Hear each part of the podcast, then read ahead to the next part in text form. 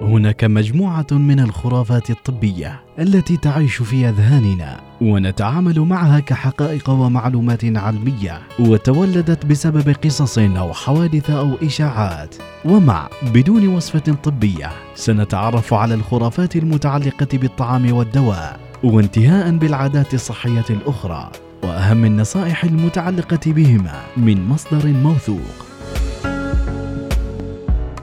يا هلا وسهلا فيكم مستمعينا إذا كنتي حامل يا ليش في يوم من الأيام قالوا لش لازم تاكلي عن شخصين؟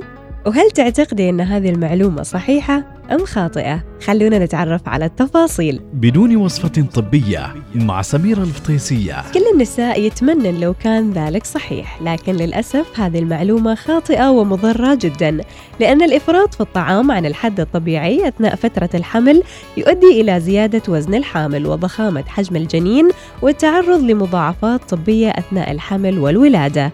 المرأة الحامل تحتاج أن تزيد فقط 300 سعرة حرارية لحاجتها اليومية. والأهم من كمية الطعام بالنسبة للمرأة الحامل هو نوعية الطعام والعناية بالغذاء وقت الحمل مهم جدا لأنه مرتبط بصورة مباشرة بصحة الحامل ونمو الجنين بصورة جيدة. ويجب أن يتمتع الغذاء الجيد للحامل بعدة مواصفات أن يكون سهل الهضم والحرص على أن يشمل الغذاء في الثلاث أشهر الأولى من الحمل على كميات كافية من البروتينات والفيتامينات والمعادن المختلفة.